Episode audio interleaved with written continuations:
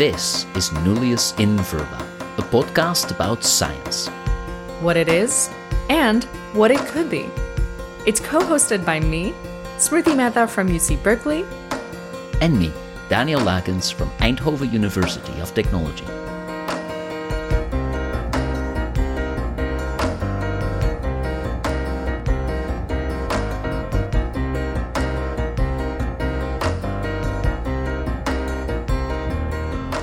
In today's episode, we discuss a double edged sword reverence to authority. Should scientists respect the giants on whose shoulders they stand? Or should they be wary of appeal to authority? How should scientists deal with other sources of authority in science, like the government or funding agencies? How can we differentiate expertise from authority? And are the APA formatting guidelines rules or mere suggestions? Enjoy.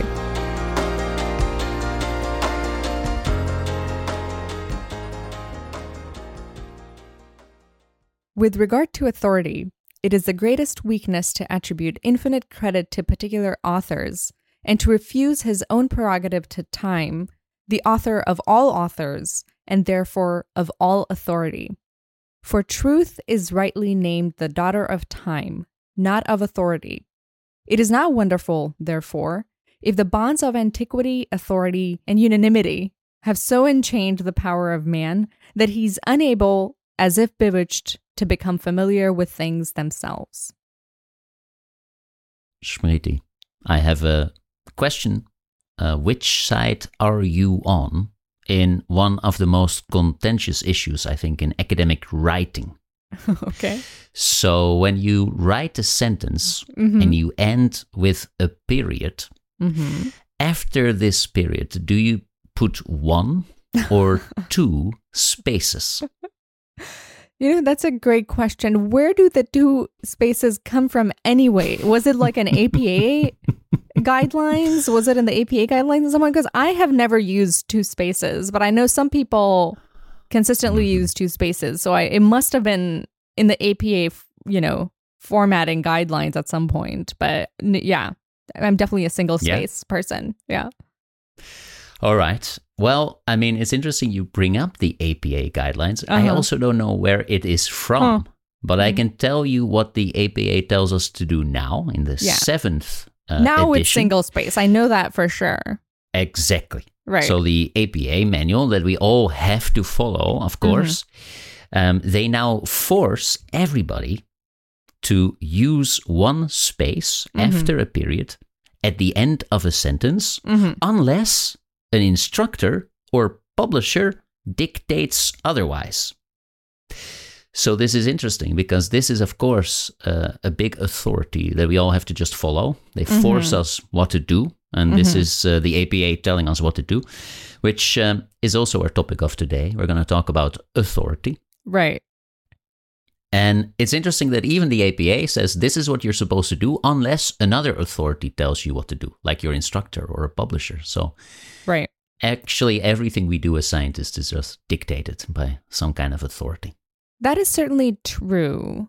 Although here we should make a distinction between things that you were told on authority for a reason versus Mhm. things that oh because I said so. You know when you're a kid sometimes you ask like your parents like why do, why do I have to do this and they're like because I said so. Well, that's not a very good reason, right? Um, but if Mhm, if they had some particular reason back in the day, like oh, you know, when we're printing things, it's easier for X, Y, and Z. If things are, you know, there's double spaces between sentences. Okay, that's fair. Um, if there's a good reason for it, but I think sometimes if it's just a because I said so thing, um, so maybe Yeah. there, there's a distinction to draw between sort of things that have legitimate reasons behind them versus things that are not. That's a good distinction, I think, to draw. Uh, you're completely right.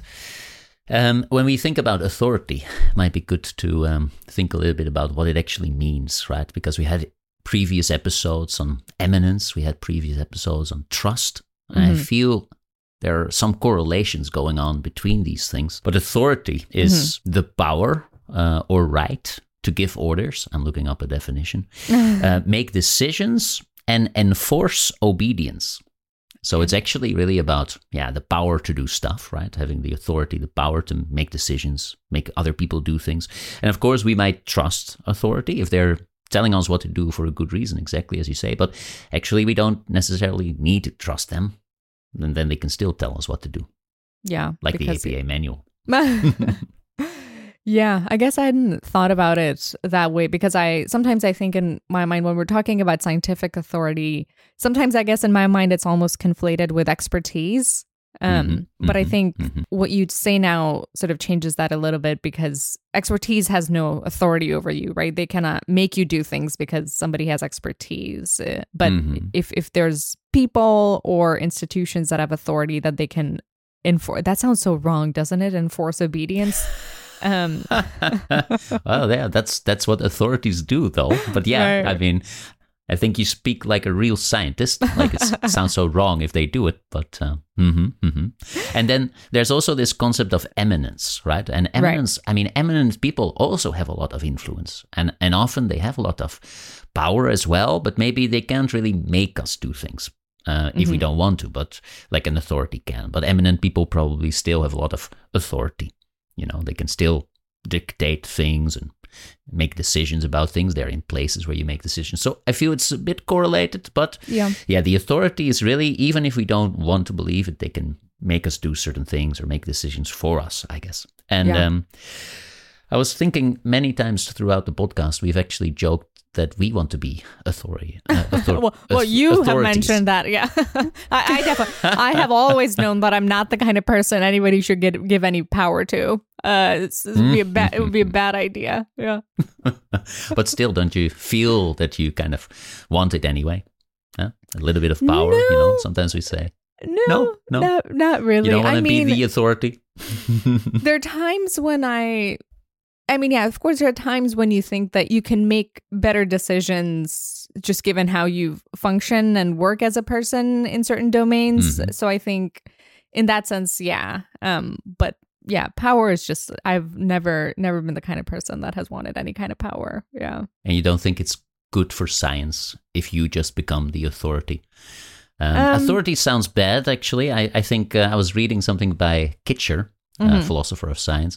He calls it a philosopher monarch who's in charge of everything. That, that sounds much better. So, do you want to be a philosopher monarch? um I, I mean, but that actually does sound um, not that bad. Um, as long as as long as the throne of the monarch is just an armchair, I can be the armchair philosopher monarch. It must be. For the philosopher monarch, Yeah. it must be a comfy armchair. to be yeah. a comfy armchair with a little pipe, uh, and some. Yeah, that sounds actually quite a lot of fun. Um, Mhm. I I think authority should be given to people who sort of uh, understand and appreciate the responsibility with which it comes. So I Mhm, think so you're right. I do think in some sense you have to be wary of people who seek authority or power because Mhm. you know yeah yeah. So I think Mhm.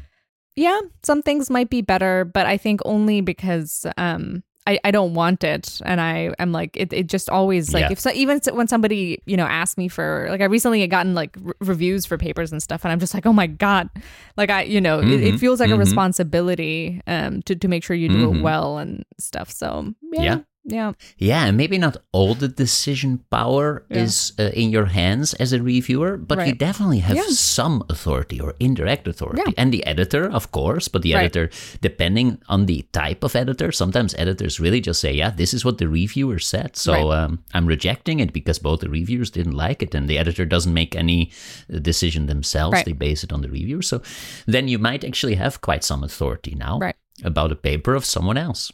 Yeah, which is a bit of a responsibility. And yeah, unless the editor themselves are going and reading the paper in, in depth, which Mm-hmm. they probably aren't because they're giving you that job, that means that Sometimes their they do. opinion. Sometimes they do. don't. Yeah. Absolutely. Yeah. Especially if I'm Mhm. sure they're getting reviews that are totally sort of, you know, very different, making very different conclusions, then they Mhm. might have to go and dig in deeper. But then it's Mm-hmm. okay, their their opinion of the paper will be, you know, filtered through your lens. So I think you have to be sort of Mhm. careful um in making sure you're Yeah. doing a fair job. So Yeah, yeah but you're getting slowly but surely you're getting into position of authority anyway. gosh, whether yeah. you want it I- or not. Yeah, whether part of it. yeah. I guess that is part of it. Um, does that ever worry you? I mean, yeah, like, or w- when was the time during your career when you felt like you could feel yourself mm-hmm. turning into a bit of an authority and how, how did things Yeah. like change for you sort of psychologically? It's it's very interesting because there's this time when you start to think, wait, people are actually taking what I say seriously. Seriously? you know? yeah. No, in the beginning, I mean, that's just I mean, they might listen, but there's Yeah. really a difference when they really start to take things Uh-huh, a bit more yeah. seriously. And, Mhm. and that starts to happen and you're like, "Oh dear. You know, what am I supposed to say now?" yeah. Uh, because people might actually listen to what I say. Yeah. Um, but yeah, but I think it grows over time in the sense that you actually hopefully also feel that it it is accompanied by some expertise about Right. things. Uh, some people might vehemently disagree at this moment that I have expertise in anything, but I ex- at least feel that I have some expertise in some Mhm. things that I then also say something about. Um, but of course, yeah, some people might also disagree uh, with statements you make. So, uh, but it's an interesting thing. Um, wh- one thing I noticed that started to happen at a certain moment where I really um, started to feel that people were using my authority Hmm. is um, when people ask me for advice. Uh, so they have, for example, a paper under review, uh, Hmm. and then one of the reviewers says something they don't like. Mm. Also happens. They want to push back a little bit, and actually, then they feel they have a good point to push back. So let's say it's about something methodological or statistical, and they ask Daniel, but I mean, the reviewer says this and this, but surely because of X, it logically follows that Y, and that's what we did, so this must be correct. So when they ask this, then I say, yeah, you're completely right. This logically follows. Yeah, that you can just write it up like this. This logically follows. It's a good argument. I mean, I can't see any, uh, yeah, criticism on this. So Mhm. go. You're right. And then they say, can we say that you agreed with us? Yeah. And and that is just authority, you know. Hmm. They want to say, and and by the way, Daniel Lakens also agreed with us on this, and they always have to they always have to explain, uh, no, no, that's not how it's supposed to work. This is just an argument. It should Right. you know stand on its own. be enough. Right. It stands on its own. Like you just made a logical point. Just send it in. Hmm. I mean, don't say, oh, and by the way, it doesn't matter, you know, that I agree or not. So, yeah. but that started to happen, and then you're like, okay, wait, they're just using my name for something. Right. Yeah. And I I mean they are sort of trying to bypass this human tendency to use heuristics. Right? Mhm. Because Mhm. we all I mean even if you think about people who put a lot of emphasis on things like where things are published or big name you know researchers i mean that is a heuristic right Mhm. you think that you're getting Mhm. better publications because or you think you're getting yeah better work if you have people who are famous from institutions that are famous in publications that are famous because Mhm. otherwise you have to Mhm. actually read the argument and think for yourself oh does it make sense right and that's Yeah. more work than saying oh well daniel thinks this makes sense so okay must make sense Yeah. But Yeah. isn't that interesting that people actually use it? Whereas I think most of us respond exactly like you responded in the beginning about authority. Like, no, it's a bad thing. It's not supposed to be part of science, you know? Um, I actually saw, for example, um, but we do it all the time. I saw an edited book recently. mm-hmm. Um, so, a book with a lot of chapters by different Mhm, people. And, and in the introduction, um, the editors of the book wrote chapters are written by the leading authorities in the field. Yeah. Yeah, that sounds sounds kind of okay, I guess. But what are hmm. we doing? yeah You know, uh, would But this is I'm- kind of normal. I feel.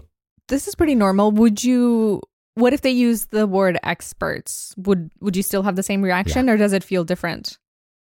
Yeah, no, it sounds better already. Huh. Yeah, yeah, I like it. I like it also better than um, eminent. You know, eminent Yeah. researchers in the field. Eminence.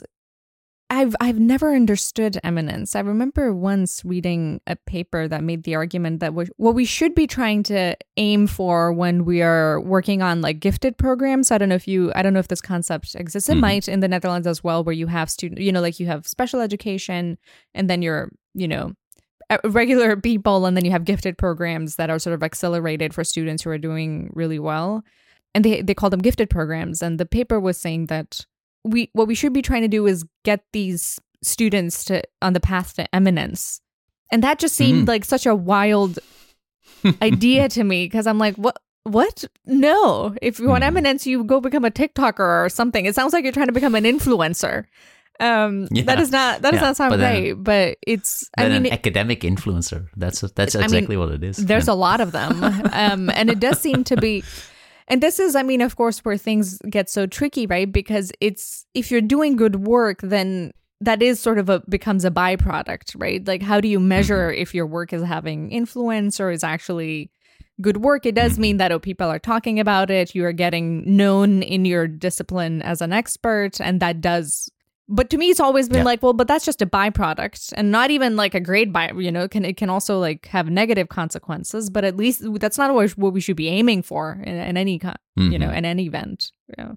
I think historically scientists were upset about authority, uh, not just within their own community, but actually, especially, of course, beyond the community, so that there would be authority from outside of science that would influence what we're doing. Um, and I think the probably best known case uh, for this is uh, Galileo and uh, Mm. the Roman Church, hmm right? Yeah. Uh, that's really an attempt where an authority tried to say, no, no, we don't like it. Uh, this is what you think, you scientists, but it can't be like this. So we're going to make you um, basically, uh, you know, going to try to change people's beliefs just based on our authority, not based on science. Right. Um, there's a nice um, quote by um, Galileo about this, um, who, who was, by the way, he was teaching in Padova for a while. Oh, Uh, I visited really? Padova. I was there uh, on a sabbatical, and they still have a nice little stage that he used to uh, give his lectures from. This is uh, a stage from somewhere 1600, uh, early Mm-hmm. 1600 somewhere. Um, but um, Galileo wrote a little bit later In questions of science, the authority of a thousand is not worth the humble reasoning of a single individual. Very nice. Nice, right? Yeah. Yeah. Yeah. So this is really the, and it feels so nice and scientific, but I'll I'll try to make a point a little bit later because I think this is like the ideal or something, you know? hmm Um, there's another quote that I want to mention. Uh, There's this, um, so related to this topic of authority from the outside, there's this interesting Mhm. paper by Philip Frank from 1956 called The Role of Authority in the Interpretation of Science. He also mentions Galileo, but also other people like Einstein and how his theory of relativity was not accepted, for example, you know, back in the Soviet Union. And he he makes this interesting point where he says that, but it's not it's not the content of their work that people are challenging but the interpretation of it that the other like they were he was like they were still teaching it in schools but they just didn't like what it meant philosophically um Mm. so at the end of this it's a very short paper but he says, Mhm. summing up, we have to say that every condition of indecision in the general principles of science will bring about interference of authorities. They regard it as their mm-hmm. duty to support the teaching and advances of such doctrines as have a healthy influence on morals and religion. The search for technical results is to a high degree free, but the philosophical interpretation of scientific theories have always been under the strong influence or even pressure of authorities, quote unquote. Hmm. Um, so he's he's sort of making this very interesting point. He's saying that yeah, it's not so much like the content of what you do or you know your theories that's free. Like they will not challenge you on that. But sometimes Mhm. authorities might come in if they think Mhm. that what you're doing will result in moral yeah um downfalls or like you, you know teaching people your masses the wrong things and there they will sort of interfere in it. So i thought that was kind of an interesting point to where you know religious Yeah. and yeah political authorities might interfere with how science is interpreted and taught. Yeah Yeah, yeah. So they now leave the facts to ourselves. They Right. don't really try the Gal- Galileo route anymore, where they just, Yeah. you know, try to put you in jail and try to hide the facts, but they try to influence how Yeah, the because facts it- are interpreted in a way. yeah because it's like a heliocentric view of the world right it changes the the man's place in in the universe and that has a lot of you know deep philosophical and moral consequences so Yeah. No, it makes a lot of sense. Nice. Yeah. Um, you you mentioned Einstein and his theory. Um, I have uh, an anecdote about Einstein being very anti-authoritarian, Mhm, or actually um, a- allowing it. Actually, someone else. So this is from a book by Barber. It's called "The Science and the Social Order" from Mm-hmm. 1953, and they give a nice anecdote. Might be a bit long, but I think it's um, it, it's interesting to read the beginning. So um, it says um, a striking case of the internal So this is not outside of the scientist, mm-hmm. scientific system, like you just mentioned, but internal. A striking case of the internal anti-authoritarianism of science has been described by the mathematician Leopold Infeld. Infeld was invited by Einstein to collaborate and he did so for three years at the Institute for Advanced Study in Princeton. During this time, Einstein was interested in building a bridge between the gravitational and quantum theories, and Infeld soon felt skeptical that this could be done. Hmm. It seems presumptuous, he says, that I would dare to differ with Einstein on any subject, but I know that there is nothing so dangerous in science as blind acceptance of authorities and dogmas. My own mind must remain for me the highest authority. Hmm. And um, Einstein was very patient. Uh, I think in the end he was sort of right, I guess. But uh, Einstein was very Wait, patient, and who also was right. Einstein was right, or yeah, I think Einstein was right in the end.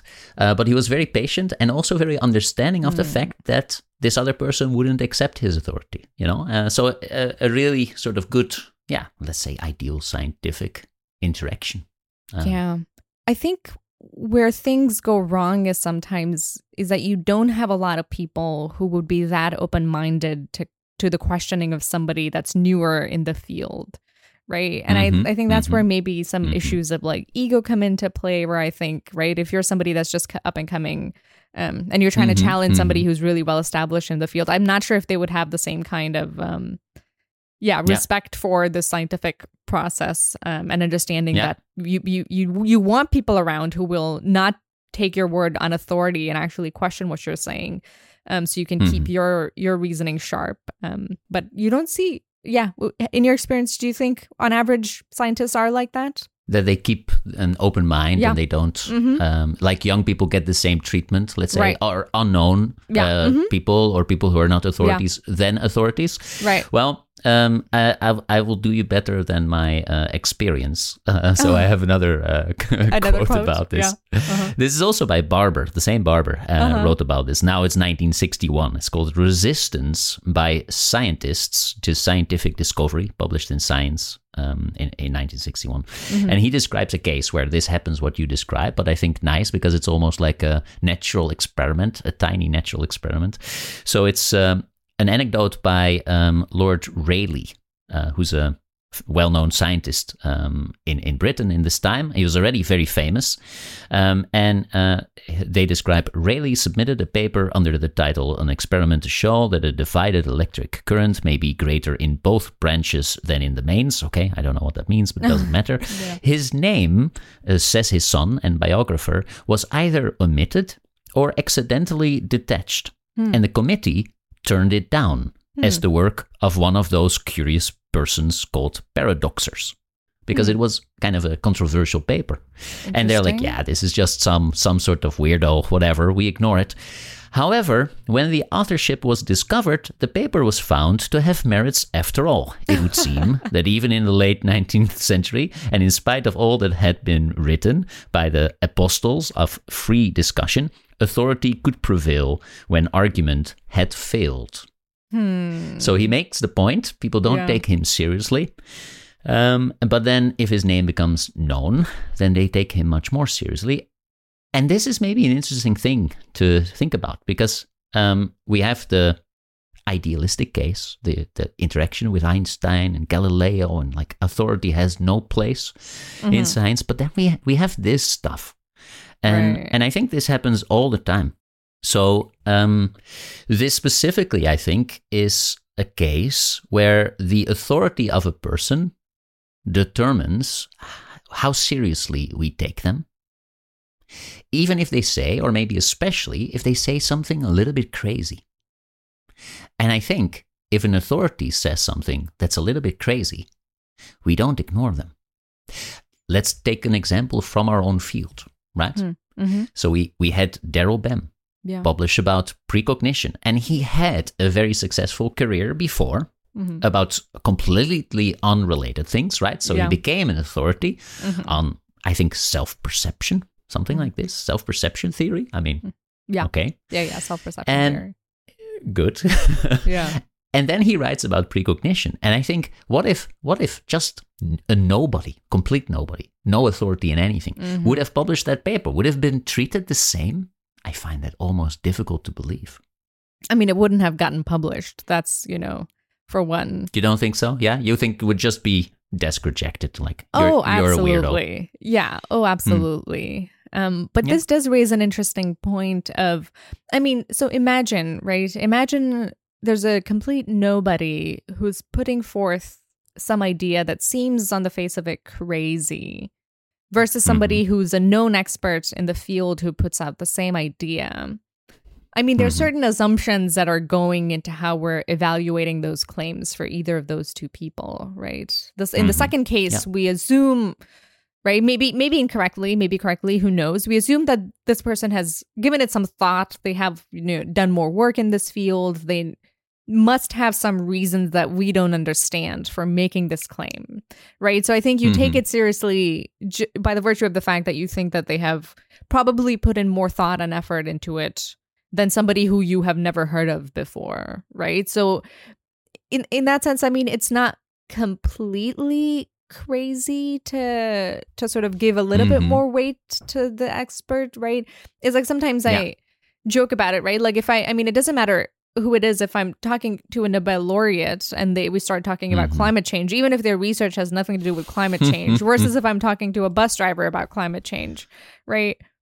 And maybe it's wrong. Maybe Yeah. I'm maybe I'm incorrect here, but I, I will take whatever might come from it about a little bit more seriously because they're scientists and I trust that they're uh, Yeah. maybe doing a little bit more thinking about the claims that they're making and looking at the evidence a little bit more than the bus driver is. I mean, maybe maybe that's a yeah, you know, a shortcoming on my part, but you know what I mean?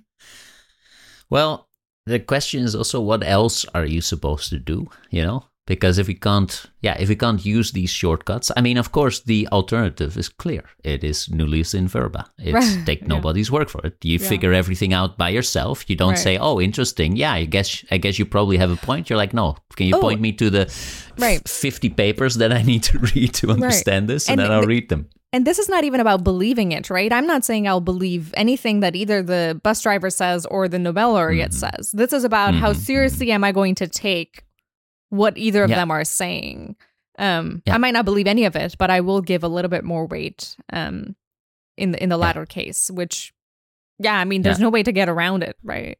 I, I think this is a nice point, and I think this is it. So, I mean, there is almost no way around it. What are you supposed to do? I mean, so on the one hand, we have this ideal case authority plays no role in science, but on the other hand, it it just does. It kind of It just does, and in a couple of ways. And one of the ways in which you describe, if an authority tells us something that changes the weight you give Mhm. basically to how seriously this point uh, Yeah. should be taken compared to if uh, yeah. No one at all says this. And and this happens in science all the time. So whether you think it's supposed to be like this or not whether you think it's a shortcoming that you have you are not the only one who has this. Like there are a lot of examples of people making discoveries that are just ignored for a while because yeah they were completely unknown to everybody.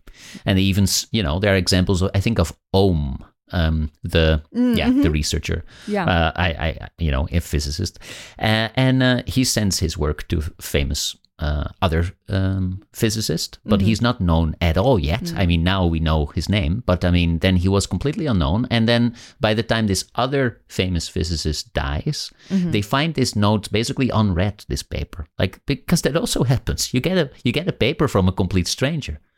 You're like, yeah, I might read it, I might not read it. But if it would be a, an authority in the field, you'll read it, you know? We'll read it. So Yeah. those kind of differences just exist, um, whether you like it or not, but they exist. And and in the long run, of course, they're you know they're a heuristic for a reason. They Right. they often they often have some benefit, but they will also mislead, and those cases are of course problematic. Yeah, like like in Daryl Bem's case, right? Definitely, definitely misleading. But it, but but it also goes back to the episode that we did on trust in science, where it's even in the regular work that we're doing, right? There's a lot of things that Mhm. we're taking on other people's authority, right? Scientific. I mean, we, Mhm. we have not looked at every theorem that proves why, you know, a regression, the No. OLS regression works. Like, not everybody does that who uses it. So you do have to take things like that on other people's authority and then just go with it because you don't have the expertise to check those things for yourself, right? So even in the creation yeah. of new knowledge um, or new facts, you do have to rely on a lot of other people's authorities. Yeah. Yeah and and I think it's really not not even just trust, but sometimes it's really just authority. So, right. um, the the first point you mentioned that we just weigh statements of people, you know, uh, authority figures. That that is one of the points again that Kitcher mentions. Mm-hmm. So um, he mentioned this in a chapter, uh, the social dimensions of science. You know, that's again, I mean, a lot of the things we talk about again and again are this mm-hmm. sort of social epistemology, so the social aspects of the scientific process, and this is one of them. And this um, is a chapter. It's called Authority, Deference, and the Role of Individual Reason. Mm. But he discusses a couple of roles that authority plays. Uh, so one is this that you mentioned before. Mm-hmm. Um, if, if an authority writes about something, we take them a little bit seriously. Yeah. Uh, but the other is indeed, yeah, if you don't know anything, you have to just trust authority. You have to, yeah. and I think this is especially true if you just enter the scientific field and authority figures, and these are really authority figures. These are just like right. your supervisor, your boss, or whatever mm-hmm. it is, you know? I mean, and they just tell you stuff. They tell you, like, this is how we do it. Right. And you're like, okay, okay, okay, yeah. I guess so, you know? Um, yeah. It's not, not even whether you trust them or not. It's just they say this is what we do, and then that's what you do. Right. You know, it's funny to me as I'm realizing that even saying things like, hey, don't trust authorities, it's also a thing that's coming from some authority, right?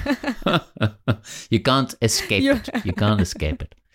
I was yeah. actually wondering so, um, because you recently completed uh, a research project uh, right. relatively large or, or still ongoing. I guess you have to write sort it up. But I mean, right, right. Mm-hmm. yeah, exactly. But you worked on um, replications of studies, mm-hmm. and um, yeah, you basically. Uh, well, I don't want to say you were the authority figure in the whole project, but you were, you know, you were in charge. Yeah, I mean, however you want to call it, this is what it is. Uh, you were I mean, in a fancy word, we say PI, principal investigator or something. You know, we use those terms. But anyway, you were responsible. That right. may be more to your liking. We say yeah, yeah, well, yeah. But I wondered, reflecting on uh, the project as far as it has come along now, mm-hmm. Um, because there's just stuff that has to be done mm-hmm. right, in a project like this, in a large project. So, how often did you feel like, okay, uh, we're making, yeah, democratic decisions and everything everybody has their input and mm-hmm. how often did you feel like okay i'm telling them what to do now you do you do this this is how it's done now oh that's interesting um yeah i mean in the beginning of the project it was a bit more well the idea generation was a bit more democratic um it was quite mm-hmm. democratic mm-hmm. in in what we picked to do um mm-hmm. but i mm-hmm. think with a project like that like all the little decisions that had to be made about how things are done, what people have to do at mm-hmm. what time, and how it needed to be sort of structured. Yeah, I, I did a lot of that sort of top down. And there's no way, you know, when there's like 20 people that you have to work with, it would become a little unruly to try to, and decisions have to be made pretty pretty quickly.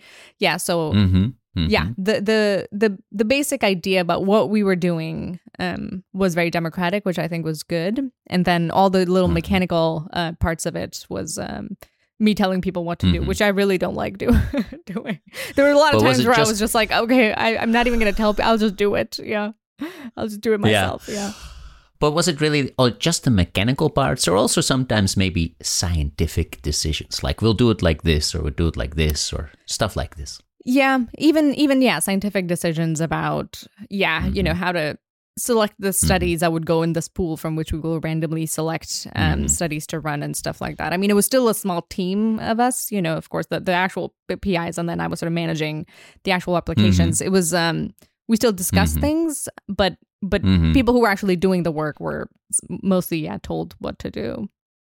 And, and you were just sitting in your comfy chair as philosopher monarch, telling other people with your authority. No. Do it like this. This is how it will be done. Well, I'm sure you've I'm sure you've experienced as as a teacher as well, right? I mean, you have to tell people even when you have to tell mm-hmm. people what to do, if you want people to do good work, you have to structure it really well for them. Right? Mm-hmm. Like mm-hmm. if you if you're not clear yeah. about what you need done and how exactly to do it, then then you will not get good Mhm. quality work, right? Like even the process of telling people how to do things in a way that's sort of standardized and you get consistent um, work. It had a lot of work goes into that. Yeah. Yeah. And and also decisions have to be made. Right. And then it's better if I make them. yeah, that's true. Yeah. no, no. I think your time, what you mentioned, the time issue.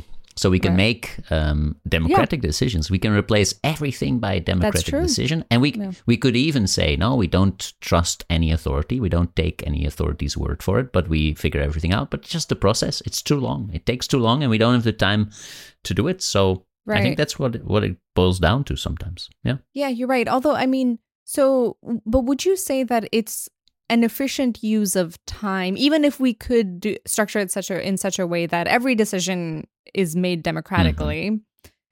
What Mhm. about in cases where it's not a matter of scientific integrity or like whether things are better scientifically, but it's just a matter of like, should we have one space or two spaces? Right? It's just a matter of like Mhm, preference mhm, or mhm. style where it doesn't actually have any bearing on the on the actual work. Like, wouldn't it be very inefficient to try to even try to democratize those decisions? Yeah. Right. No, I think for those people don't really worry about anybody having authority about those kind of decisions. I think Well, it's really the decisions. Well, you've not. Well, yeah, the, the people writing the APA manual probably disagree with that. Yeah. no, and I think really, I mean, I said it's the most contentious issues. It isn't, but Right. people who are just used to this two space rule, Right. you know, if if They the if the APA yeah. manual. Yeah, but if the APA manual really forces them to change their behavior, I mean, you Mm-hmm. know, and you've been you've been doing this for thirty years, I think it will take five years of you know having to delete that one space. You're like, damn APA manual, damn you. And So, sorry, yeah, this yeah. is like not really like this is not important at all. But do people just press two spaces when they're writing? Is that how just how they yeah. write? Oh, yeah, that's just how Huh. you can go back in and you can delete all of them. You know, one one of those spaces you can delete it. Yeah, yeah. No, it's just a habit. it's just and, a uh, habit I of mean, like two spaces, huh? Yeah, yeah, yeah. But I think um, uh, I think the point is that there are these um, uh, organizations Mhm. that make decisions sometimes. I mean, we've talked about people, but yeah, again, to go back maybe to the organizations, I think there are quite some organizations in our field that Mhm. have power or authority over us. Mhm. I mean, of course, you can decide, well, um, I will just not submit to any journal that adheres to these kind of guidelines, but that's really not, practically speaking, an, an, an, a possibility. Mm-mm. So these journals have authority over us. And, and if it's about something silly like one or two spaces after Yeah. period, I think we all agree it doesn't really matter. But they can make all sorts of decisions, right? Right. a journal could require or the you know the APA and the APS which are our professional organizations in psychology Mhm. they could require that everybody has to upload their data Mhm. whenever this is possible you know ethically possible everybody from now on has to upload their data they could do it they could They make us do it Yeah. might And- might not even be bad if they make us do it but yeah Well, some people might also disagree with that. exactly Um, but and here again, I think is important to think right. Like I think in the absence of having either the time or you know it's just not feasible to have everybody make a decision democratically i think there it would be more important to make sure that you're providing legitimate reasons for why you are asking people to do the things you're asking them to do right it shouldn't be just a because then you're just abusing power right if you're getting people to do things just because you like it and it's just suits your style or because I said so. I think that's um that's unfair. And then people can evaluate Mhm. like at least then people know why you're making them do something and they can evaluate and maybe try to challenge it if they don't don't think it's Mhm. fair. Um but I think they're being Yeah. transparent about the reasons for for what Yeah. what people are being asked to do becomes very important. And I also have the feeling that there's a bit of a difference between exerting authority about procedures um, that we have to adhere to, because actually in science we all adhere to certain procedures. We all adhere to, I would say, the authority of the scientific system. And of course, it's a bit dynamic, it updates over time, but we all uh, give authority to peer reviewers, just like you know you mentioned. I mean, we we accept that you know we're part of a system where we give away or we follow some authorities. Mm-hmm. Um, but for the procedure of knowledge generation. But then I think we also want complete freedom to question Right. any idea and belief and to criticize any belief and Mhm. right so the Yeah. content we we want no authority to tell us what to what to believe or do or think Yeah. but the process i guess we allow some authorities to shape this process a little bit Right. Otherwise, it would just be anarchy. Right. Yeah, yeah, and we we do need to have uh, some sort of system, you know. Right. And I think, um, yeah, otherwise, it, I I think indeed, without scientific organizations, and they're very old. Again, I mean, our nullius in verba comes from the Royal Mhm. Society. I mean, they're very old. Yeah, and the fact that they have emerged basically tells us something about yeah, we need some sort of Yeah. People to organize our journals and yes then we Yeah. give them the authority to make decisions about how this process is shaped and Right. maybe we build in some dem- democratic pathways you know Yeah. some voting somewhere you know not Mhm. for everything but people can share their opinion about something Right. Yeah. And this is, I think, where it, like, I, I struggle with it because you, I mean, you hear often people now talking, and I think rightly so, criticizing things like impact factors or why do we give these kind of journals so much, you know, power and so much weight? And I'm like, yeah, that's true. It's sort of not right. But then at the same time, like you're saying, right? If, if you have people who are who don't know anything about that discipline, but they still have to make decisions, right? You might have countries Mhm. that need to make certain decisions about, you know, what to put in their water for, right? Like what a XYZ. They do have to depend on the scientific authority of experts. And how would they know unless we do have Mhm. some some journals that we consider prestigious or some, you know, institutions that where we consider where rigorous work happens. Like if we don't have those, of course they should be valid. Um, which is the tricky Mhm. part. But if we don't have them, then everybody else is just left with um because not everybody's in a position to be able to evaluate everything on on its own merit, right? That that takes Yeah. years and years of work and expertise in your in your own right to be able to do that. Yeah, yeah, yeah. And this this fact that we give this authority away, although I think it's it's interesting because I feel it's gotten really completely out of our hands. When you say, you know, we use journals for Mhm. promotion criteria and stuff, it, Yeah. it really feels like the system sort of ran away from us in a way. Yeah, like we've given this authority away, and we're really like it's gone. Like we Yeah. feel, wait, wait, it's doing things now on its own that we didn't want it. Um, But the fact that there is this system, I guess, is um, um, is necessary. And there's a nice paper by um, Polanyi. It's called The Republic of Science, and and it's an interesting paper because it highlights these two sides of the authority uh, debate. So on the one hand, he says, yeah, about when it comes about content, you have complete freedom uh, you know, we should trust scientists to do their own thing, make their own decisions. But he also writes um, uh, about the authority that's sort of given to organization of a system. Mm-hmm. He, he writes The more widely the Republic of Science extends over the globe, the more numerous become its members in each country, and the greater the material resources at its command, the more clearly emerges the need for a strong and effective scientific authority to reign over this hmm. republic. When we reject today the interference of political or religious authorities with the pursuit of science, we must do this in the name of the established scientific authority which safeguards the pursuit of science. Hmm. So the idea is that we've given away authority to this hmm. yeah system that organizes it, Yeah. but this system is then supposed to safeguard hmm. The pursuit of knowledge without interference of these yeah other external like the church Right. or whatever it is. Mhm. And I find that that's sort of interesting. Yeah. But then, yeah, sometimes this system does seem to run away a little bit uh, from us in how it's controlling us, Yeah. also in ways we don't really like. Right. And especially when you think about how, I mean, a lot of these publishing companies, some of them are not even sort of associated with societies, right? Academic societies. And they're just, I mean, they're just profit. They're just raking in so much profits. And it's just probably turned into, I mean, there's something I read recently about how, I mean, nature has now like some 67, 69, nature something, nature this, and nature that, right? Yeah, yeah. I mean, it's just Yeah, one yeah. after the other, right? It's just turned into Mhm. a business Yeah. which Yeah. and right like it's just profit is their end goal right versus truth yeah You're completely right. And they once went to the stock market or something, you hmm. know?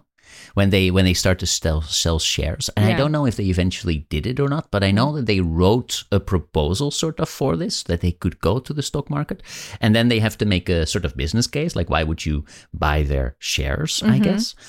And one of the things they literally wrote, wrote and this is a decade ago, I think, Yeah. they said, look, we are in a very good position to create new journals and our brand name by putting our brand name in front of it. Oh my the scientists will want to publish in our journals. So we can just create more money because we create more journals. We put nature in front of it and they will come. I mean, they were right. They are right. But it's so depressing to Yeah. see them spell it out, you know. Right. So explicitly. Oh yeah. my God. Yeah. Wow. That's depressing. But it's true, right? And it's happening. And that's what I think. Yeah. I, I think that whole sort of publishing so it's it's so it's so corrupted, I think. And it needs to be in the hands of, you know, actual academics versus You. yeah. It needs Was to be in the hands of well, well, maybe maybe not me, but you know. yeah. Yeah, but I guess I mean, so yeah, this is not in in uh, control of scientists currently. That's true. But some, but but the other interesting thing is, so you said, yeah, you know, some journals are not even in the hands of scientific journals, uh, scientific, societies. societies, Right, right. but some are. Some are. That's true. Yeah, you're right. And and there they also make a good profit Hmm. and then they still use this money for the society for example and they say Mm-hmm. yeah but we do good things with it but you're like yeah but wait who we gave throw you big the authority parties at the national conference. Yeah. But who gave for example but then they will say no but we also give education to people who can otherwise not have access to whatever you know they give Mm. away something Mm-hmm. to people in needs academic need okay no i'm sure they also do good stuff that's not Mm-hmm. the question but the question is maybe who gave you the authority to take this money and decide how to spend it you know because you're getting the money from the publication system who who gave you the authority i mean yeah. Anyway, I guess sometimes again they might be democratic, but I, I doubt sort of that they will vote in somebody who would say, okay, what I'm going to do is I'm going to end all these journals and the business models behind these journals. And, and then we don't make any money anymore. That's true. All our money is gone, but oh well, so be it. I think it's for the, for the best for science. I don't think that's somehow I don't feel it's going to happen. No, no, that's definitely Yeah. not going to happen. But it's not, I mean, in that sense, it's not that different from politics, right? Mhm. Like, how do we, Mhm. well, but maybe it's better than politics in that respect, right? Like, who gives the authority of, to people who are in Congress, for example, to make the decisions they make, or you know, these committees that decide where the funding will will be channeled toward, um, right? They're just people who've been elected, and it's mostly just a popularity contest. Mhm. Maybe it is a little bit Yeah. similar to academia. I don't know. I it's uh, when you start to think about it, you're like, ah, I don't know. Maybe not that different. Maybe, maybe not that different. Um, Yeah. But that's, I mean, that's one thing I always like. I remember speaking to a friend of mine who is like in, te- te- you know, teaches in schools and stuff, and it's, I think, Mhm. such a sad reality that the people who end up in positions of authority are people who seek those positions of authority. And i think that's sort of a select you know that's a selected sample right? There's only a certain kind Mhm. of person to whom that that kind of um yeah power and influence appeals to. And then you have to do things that are aligned right? Like you Mhm. have to rub the right shoulders and do the right you know say the right thing. So it's sort of a, a weird system in which the people who you know might be less um capable of you know exerting authority in sort of a fair manner might end up at the top because sort of getting there requires you to do things that i think other people with um mi- might might just not be inclined to to participate in so it's Mhm. unfortunate Mhm. right yeah like you have school school Yeah. administrators and stuff like that right people who actually care about teaching don't end up as school administrators because they care about what's happening Yeah. in the classroom and i think that might also be Yeah. true for scientists right they care about what's what's happening in their lab right hmm hmm Yeah. Yeah. and you're right. The people who don't want to be in power, who don't want to have authority, are often maybe the better choices to actually have. So, right so in the end, I, I really see this just as a very long explanation of why you should become the philosopher monarch Ever- yeah you just have to do it you just explain to me why you even though you don't want it should be doing this Smriti. I always think about every time we have conversations like this. I think about you know the end of Game of Thrones Where have you seen I, Game I, of I Thrones? didn't watch it to the end. No, what I didn't wa- happens? okay. you can give a you can give a spoiler. It's fine. Yes, I guess spoiler alert to whoever who might. I, I actually just like binge watched it when right when it was ending because I had nothing better to Hmm. do at the time. But it's like the kid who's um God, I can't even remember his name, but he's the youngest kid of the Starks, and he doesn't want to be Hmm. the king, but I think he's the only one who probably doesn't want it, so they give it to him. Um, they make him the king, Yeah. and so I, I I always think of that. Yeah, the the person who might just be the best. Um, yeah, Mhm, qualified mhm, to mhm. do it is the one who just really does not want it. Yeah. Yeah. Well, I say uh, Schmitty for APA president. APA president. There we go.